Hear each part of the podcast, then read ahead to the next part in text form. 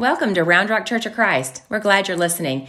If you're in the Austin area, we'd love to have you join us this Sunday at 8:30 or 10 a.m. Or you can check us out and watch online at roundrockchurch.us.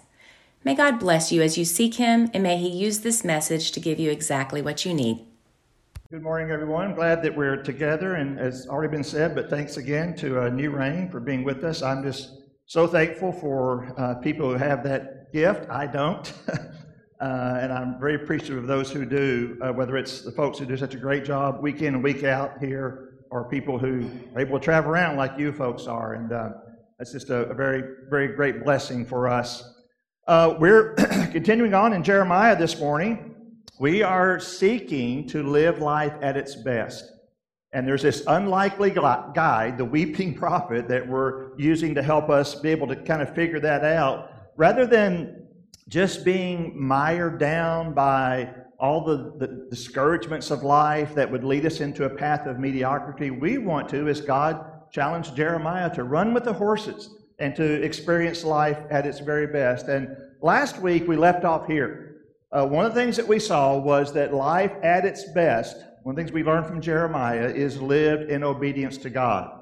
And most of Jeremiah is a very negative message about how they weren't doing that, but the, the positive message that we're gleaning is that this really is in our best interest. And if you want to live life at its very best, one of the keys is to just to live it in obedience with God. And so last time I shared with you this little uh, remodeling project that we had when we lived in Searcy, Arkansas. And I won't show you all the pictures again, but just uh, kind of a one little brief recap for those who uh, were here last week, and maybe to bring you up to speed if you weren't here, we had an older house that we just completely uh, transformed.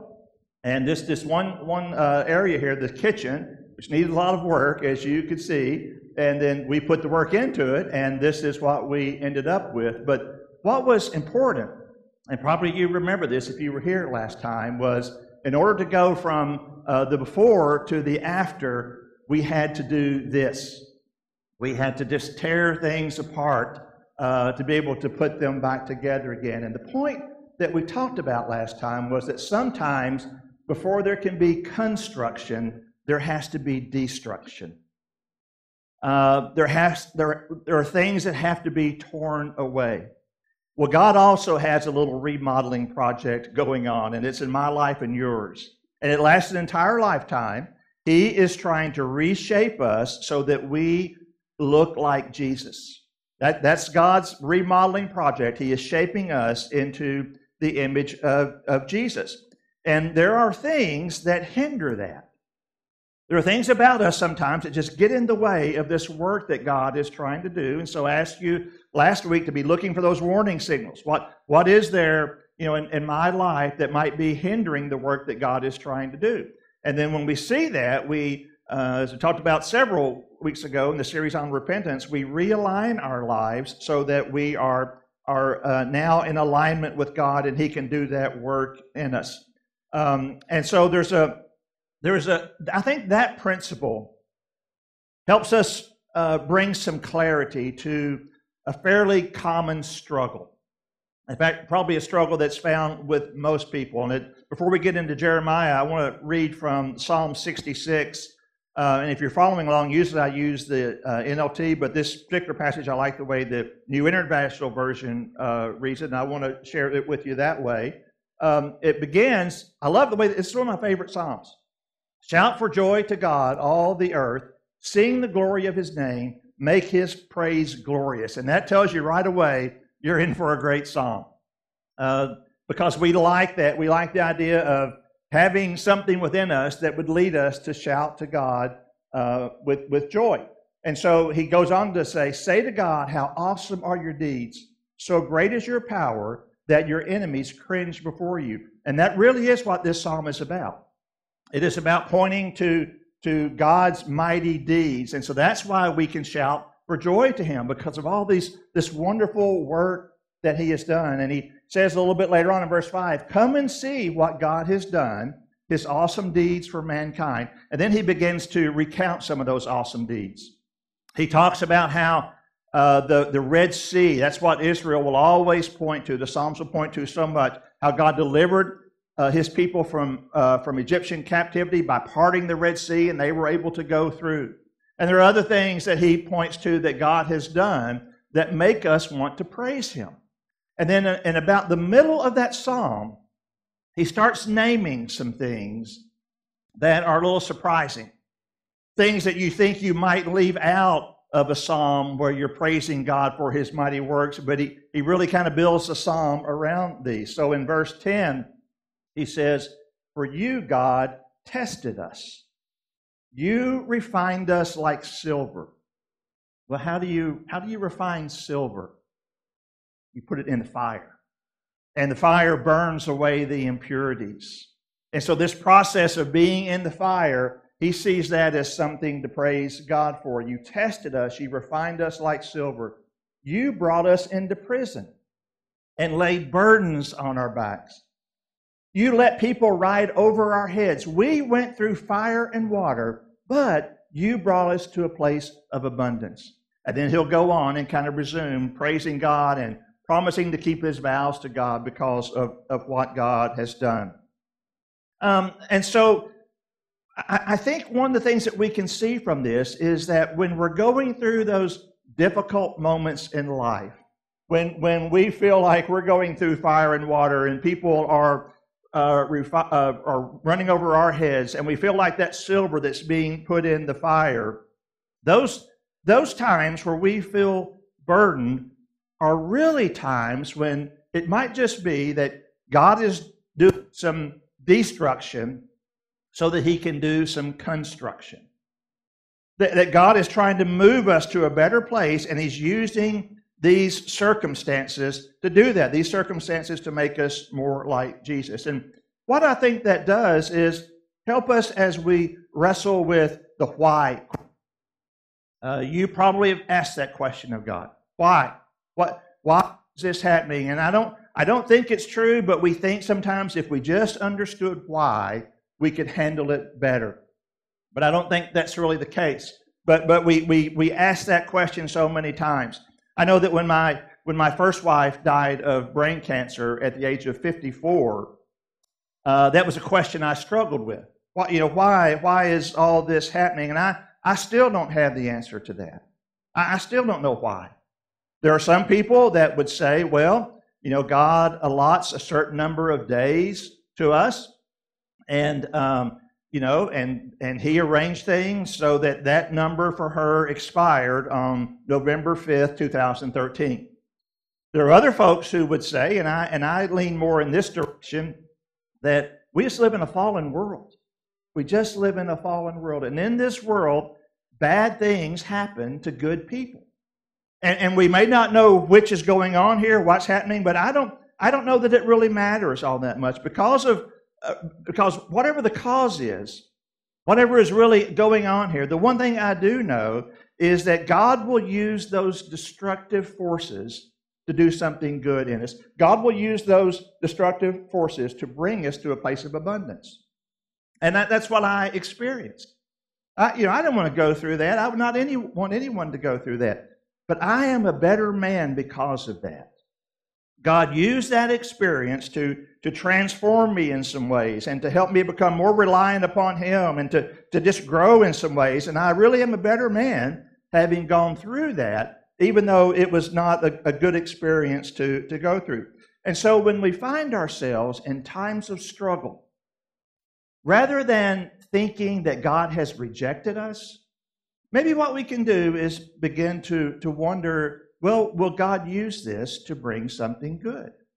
Will God use this to, to kind of do some destruction so that he can build something within me? Will God use this to help me become more aligned with his will? And when you look at it that way, you can see that, well, there really is a blessing in this.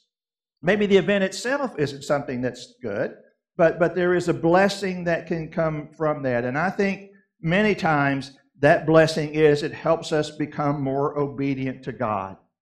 It helps us realize we don't have what it takes on our own to make it, and we need to be in, uh, aligned with God, and, um, and that is a very, very good thing. And here's why I think it's so good. Here's why I like the, the phrase of seeing obedience as a blessing. And I think it's one of the things that, that Jeremiah teaches us. We, we tend to think of obedience as following the rules. Um, you know, we tell our children, uh, you need to obey me. And usually the reason that we'll tell them that is because they're breaking some rule, right? Uh, you know, you need to quit hitting your sister. You know, obey me in this. Don't don't put beans up your nose. You know, obey me in that. And those are good rules. rules rules have a good purpose. Rules. There's nothing wrong with rules.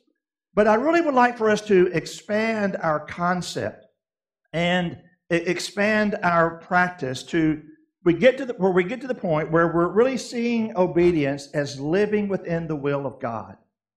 That's what obedience really is. It's, it's simply living within the will of God and, and trying to align our lives with His will. Um, and so rather than just lining up with the rules, we're asking ourselves, I, I, I want to be close to God. I want to follow God. Well, what is God's particular course for me in my life? And so I'm, I'm asking, well, what, how, do I, how do I live within the will of God? There is God's expressed will, which is the Bible. And so we see there, there are things that, and there are some rules there. There are things that God says put off, and there are things that God says put on. Uh, but there's also God's perceived will. That is, God working through the Holy Spirit uh, through conscience and through circumstances and through uh, the impact of other people. And so, so uh, what is God doing? How is God using the circumstances of my life to help me kind of just get closer to Him and get on this path that He has marked out for me? Now, there's, let's get to Jeremiah. Uh, there's, a, there's a great story in Jeremiah where you see this. And, and you see what a, what a great thing it is to be living within the, the will of God. Uh, in Jeremiah 35, there's a group that's known as the Rechabites. And we don't know much about them at all. They're just this nomadic community that lived in that region, but they become kind of some, uh, having some important people, I guess, in, in Jeremiah chapter 35. Chapter begins with Jeremiah saying, This is the message the Lord gave Jeremiah when Jehoiakim, son of Josiah, was king of Judah. Go to the settlement where the families of the Rechabites live and invite them to the Lord's temple. Take them into one of the inner rooms and offer them some wine. And so Jeremiah goes out, he finds this group, he brings them into the temple, and it was kind of a customary thing to do if you have guests to offer them some wine. So uh, that's what God tells Jeremiah to do. And so he does that. Um, I, he says, I set cups and jugs of wine before them and invited them to have a drink, but they refused, which probably was a bit of a surprise to Jeremiah. No, they said, we don't drink wine because our ancestor Jehonadab, son of Rechab, gave us this command. This is the command. You and your descendants must never drink wine, and do not build houses or plant crops or vineyards, but always live in tents.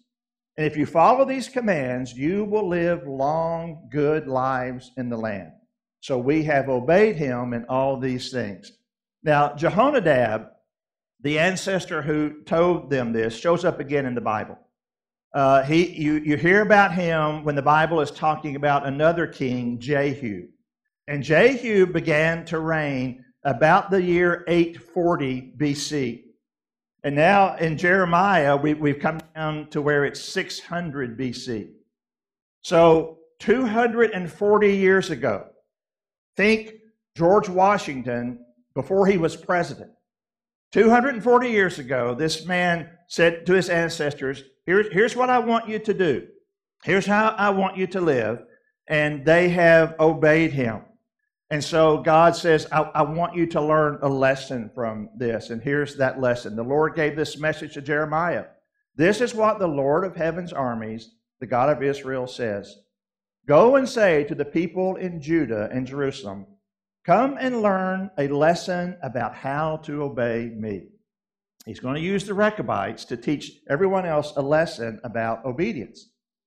He says, The Rechabites do not drink wine to this day because their ancestor Jehonadab told them not to. But I have spoken to you again and again, and you refuse to obey me. Time after time, I sent you prophets who told you, turn from your wicked ways and start doing things right. Stop worshiping other gods so that you might live in peace here in the land I have given to you and your ancestors. But you would not listen to me or obey me. The descendants of Jehonadab, son of Rechab, have obeyed their ancestor completely, but you have refused to listen to me. Point isn't about drinking wine, it's not about living in tents. Um, it is simply about obedience. By being obedient to their ancestor, what the Rechabites were doing was honoring him. They were honoring him. And things went well for them. And even at this point, when the Babylonians are coming in and they're just creating all this turmoil, the Rechabites are going to get through that. And God makes a promise to them that they're, they're going to continue on. They're going to do okay through all this. And God is saying, that's, that's what I want. That's, that's what I want. Here are some people who have who are living a certain way because of something that an ancestor told them 240 years ago. And God is saying, I want that from you.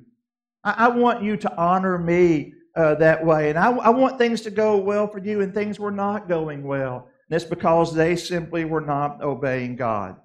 Uh, they, they just, it just wasn't there. The people of Jeremiah's day struggled with trying to live out obedience as a lifestyle. Now, they were, they were good at certain moments. They, they were good at those big religious events, you know, where there was group momentum. We heard last time they prayed this really powerful prayer of confession. And, and, and it was just so moving and, and so wonderful. And we were surprised that God didn't turn, but, but God knew what was going on. Um, they, they just weren't good at sustaining that. And years later, you know, they'll go off, be carried off to Babylon and they'll be there for 70 years, just as Jeremiah said they would. And then again, just as Jeremiah said, they're going to come back to the land. And Nehemiah tells us that when they get there, there's this great revival. And they're, you know, they are, um, they're, they're just really excited about being God's people, so much so that they even have a, a what they call a binding agreement written out that says we're not going to follow these other gods anymore and we're going to keep the Sabbath. We're going to do all these things. And they even had their leaders sign that binding agreement, but they couldn't sustain that. They, it, they just, it just didn't last. They were great at these big moments when they could pray these prayers and do these things, but from God's perspective, those big moments didn't define who they were.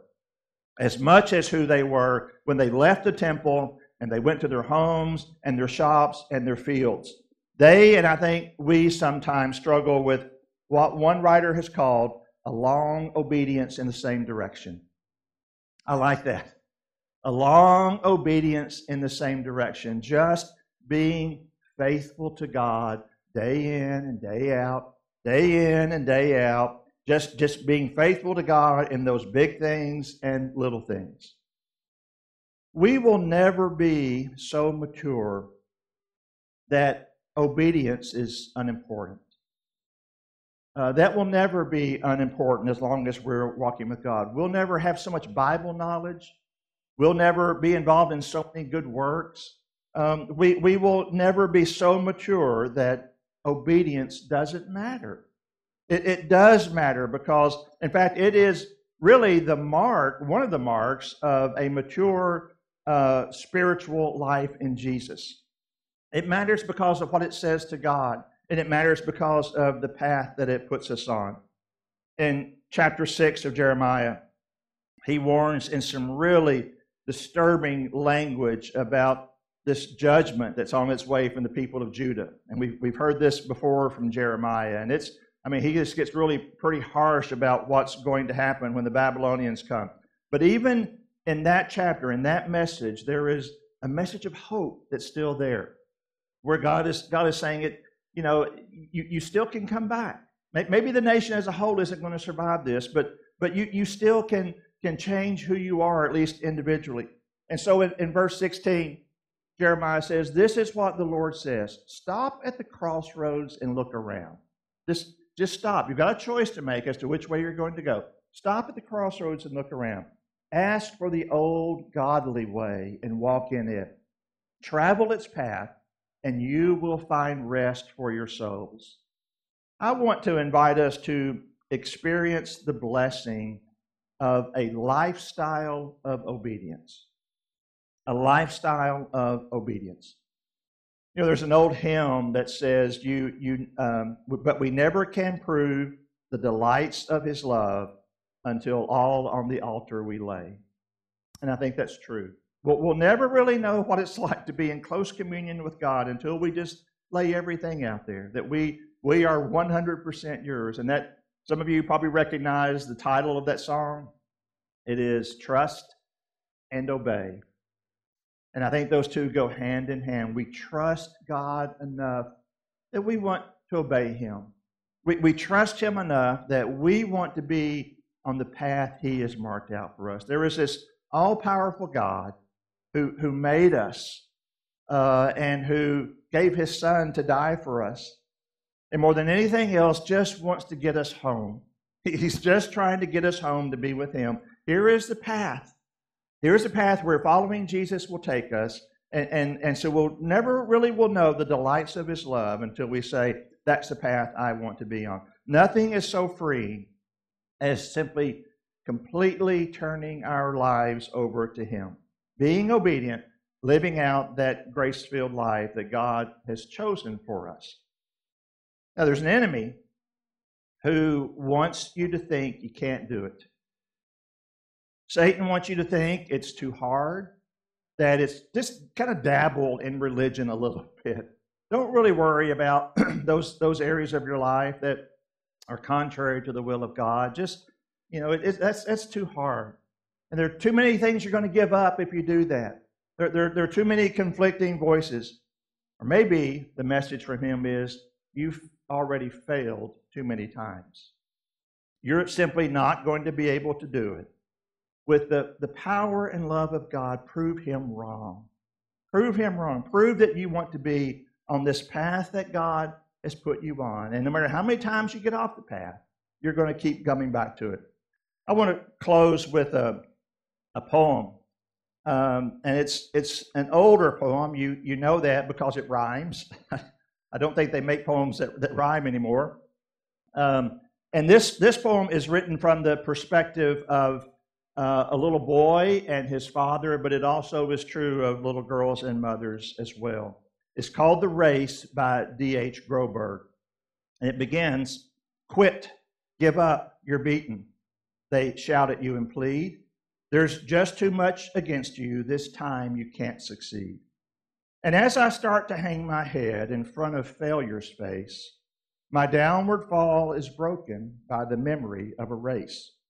And hope refills my weakened will as I recall that scene. For just the thought of that short race rejuvenates my being. A children's race, young boys, young men, how I remember well. Excitement, sure, but also fear, it wasn't hard to tell. They all lined up so full of hope, each thought to win that race or tie for first, or if not that, at least take second place. The fathers watched from off the side, each cheering for his son. And each boy hoped to show his dad that he could be the one. The whistle blew, and off they went, young hearts and hopes of fire. To win and be the hero there was each young boy's desire. And one boy in particular, whose dad was in the crowd, was running near the lead and thought, My dad will be so proud. But as they speeded down the field across a shallow dip, the little boy who thought to win lost his step and slipped. Trying hard to catch himself, his hands flew out to brace, and amid the laughter of the crowd, he fell flat on his face. But as he fell, his dad stood up and showed his anxious face, which to the boy so clearly said, Get up and win the race. He quickly rose, no damage done, behind a bit, that's all, and ran with all his might and mind to make up for the fall.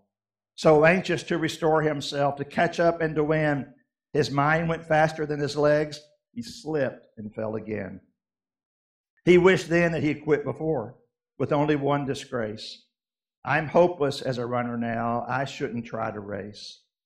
But in the laughing crowd, he searched and found his father's face, that steady look which said again, Get up and win the race.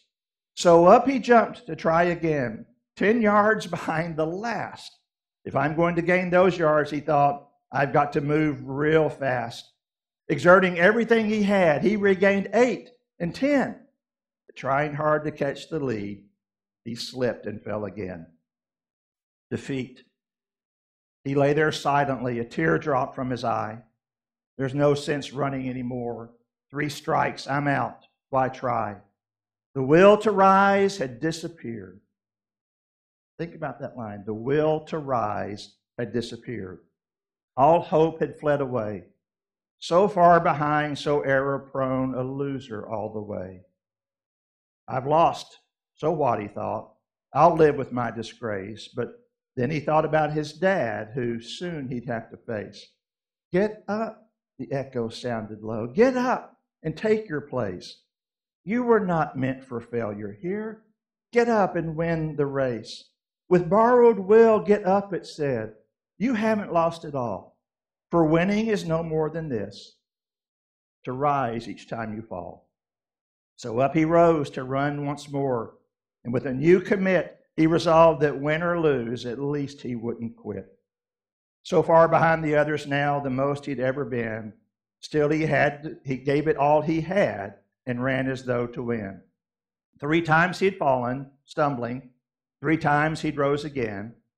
Too far behind to hope to win, he still ran to the end.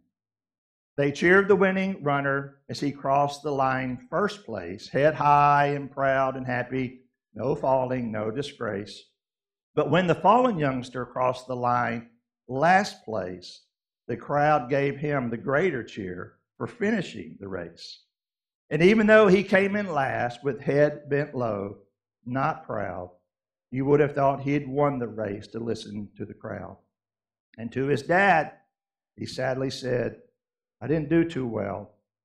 To me, you won, the father said. You rose each time you fell.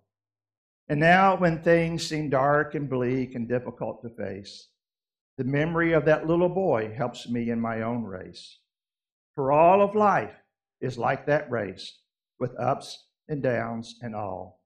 And all you have to do to win is rise each time you fall. Pray. Father, we're thankful for your undying grace, mercy, patience with us. And we are thankful that you use the circumstances of our lives, both the good and the bad, to just bring us more into this good and pleasing and perfect will that you have for us. And Father, I know that um, we get discouraged sometimes, either because life is hard or because of our own failures. Um, but we know that you're not giving up on us, so help us to not give up on us. Help us continually be working to align ourselves with your will because you are good, good God, and we believe you'll make a way for us. In Jesus' name.